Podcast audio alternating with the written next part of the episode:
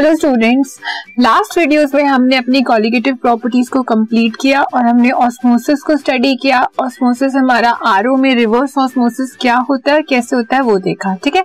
अब हमारा जो नेक्स्ट टॉपिक है, वो है एबनॉर्मल मोलर मास या मॉलिक्यूलर मास एबनॉर्मल क्या था? जो अपने नॉर्मल बिहेवियर से डेविएट हो जाए, उसे हम एबनॉर्मल बोलते हैं लेमन लैंग्वेज में, है ना? लेकिन आप स्टडी करेंगे हमारी रिएक्शंस में एबनॉर्मलिटी क्या है। एबनॉर्मल मॉलिक्यूलर मास मतलब हमारे मॉलिक्यूलर मास में ऐसा क्या चेंज आ रहा है जो नॉर्मल से वो डेविएट हो रहा है? So in some cases observed colligative properties deviate from their normal calculated values due to association or dissociation of molecules. ये जो चेंज आ रहा है ना हमारे मॉलिकुलर मास में, वो किस वजह से आ रहा है? मॉलिक्यूल्स की एसोसिएशन या डिसोसिएशन अब एसोसिएशन और डिसोसिएशन का मतलब क्या है? एसोसिएशन क्या होता है? कोई सब कहते हैं ना कि हमारी एक एसोसिएशन है। एसोसिएशन मतलब सबका इकट्ठा होना। जब आपके मॉलिक्यूल्स कहीं डाइमर बना लें, कहीं ट्राइमर बना लें तो उसे क्या बोलते हो? एसोसिएशन डिसोसिएशन टूट जाना डिसोसिएट हो जाना। दो चीज़ों में, तीन चीज़ों में, चार चीज़ों में।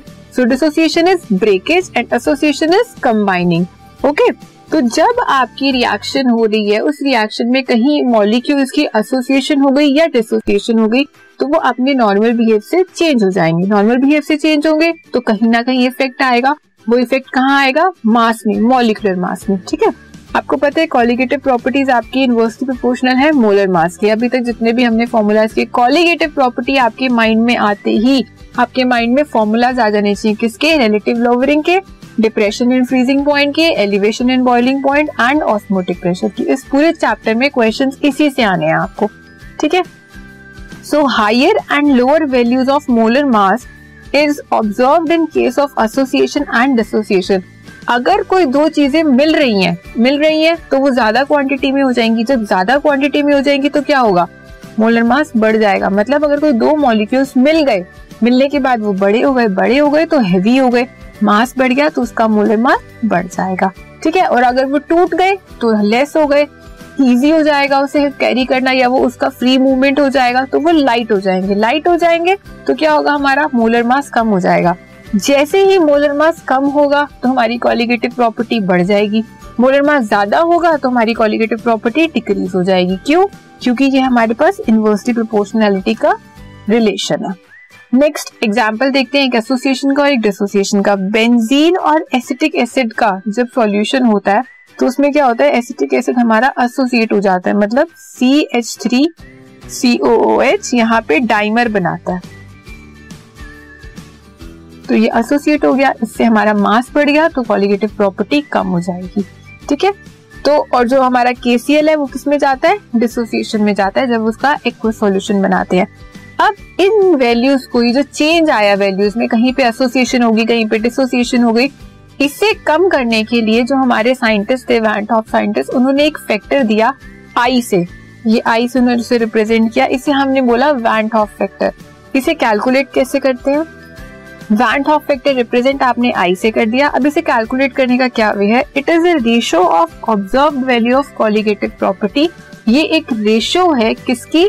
जब आपने रिएक्शन को परफॉर्म किया, वहाँ पे जो आपको ऑब्जर्वेशन में मिली वैल्यू उसकी divided by calculated value of colligative property calculate किससे करोगे? फॉर्मूला से करोगे? एक वैल्यू आपको मिली जो आपने फॉर्मूला से कैलकुलेट किया, एक वैल्यू आपने ऑब्ज़र्व की. तो उस ऑब्ज़र्व वैल्यू की और जो आपको फॉर्मूला से कैलकुलेटिव वैल्यू मिली, उसको जब डिवाइड करोगे, उसकी रेशियो से जो हमें वैल्यू मिलेगी, वो किसकी वैल्यू होगी? हमारी आई की. आई क्या है? वैंट ऑफ़ फैक्टर यूज़ किसमें होगा? आपके एबनॉर्मल मासेस के बिहेवियर को ठीक करने में, ठीक है?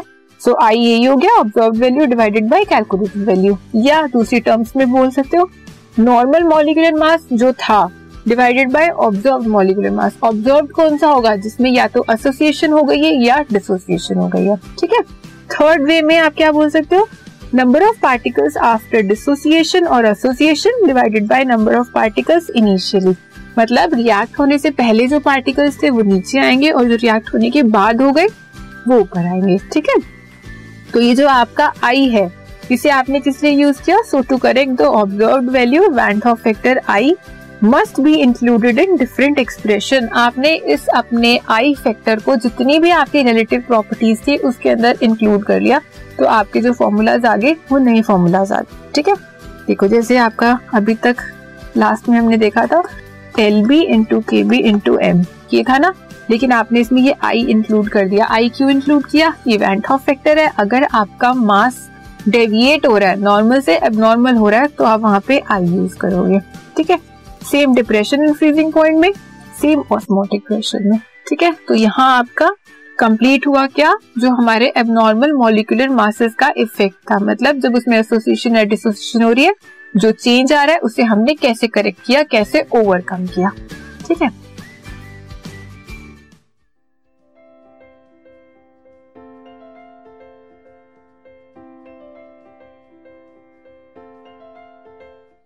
This podcast is brought you by hub and Shiksha Abhiyan अगर आपको ये पॉडकास्ट पसंद आया तो प्लीज़ लाइक शेयर और सब्सक्राइब करें। और वीडियो क्लासेस के लिए शिक्षा अभियान के यूट्यूब चैनल पर जाएँ।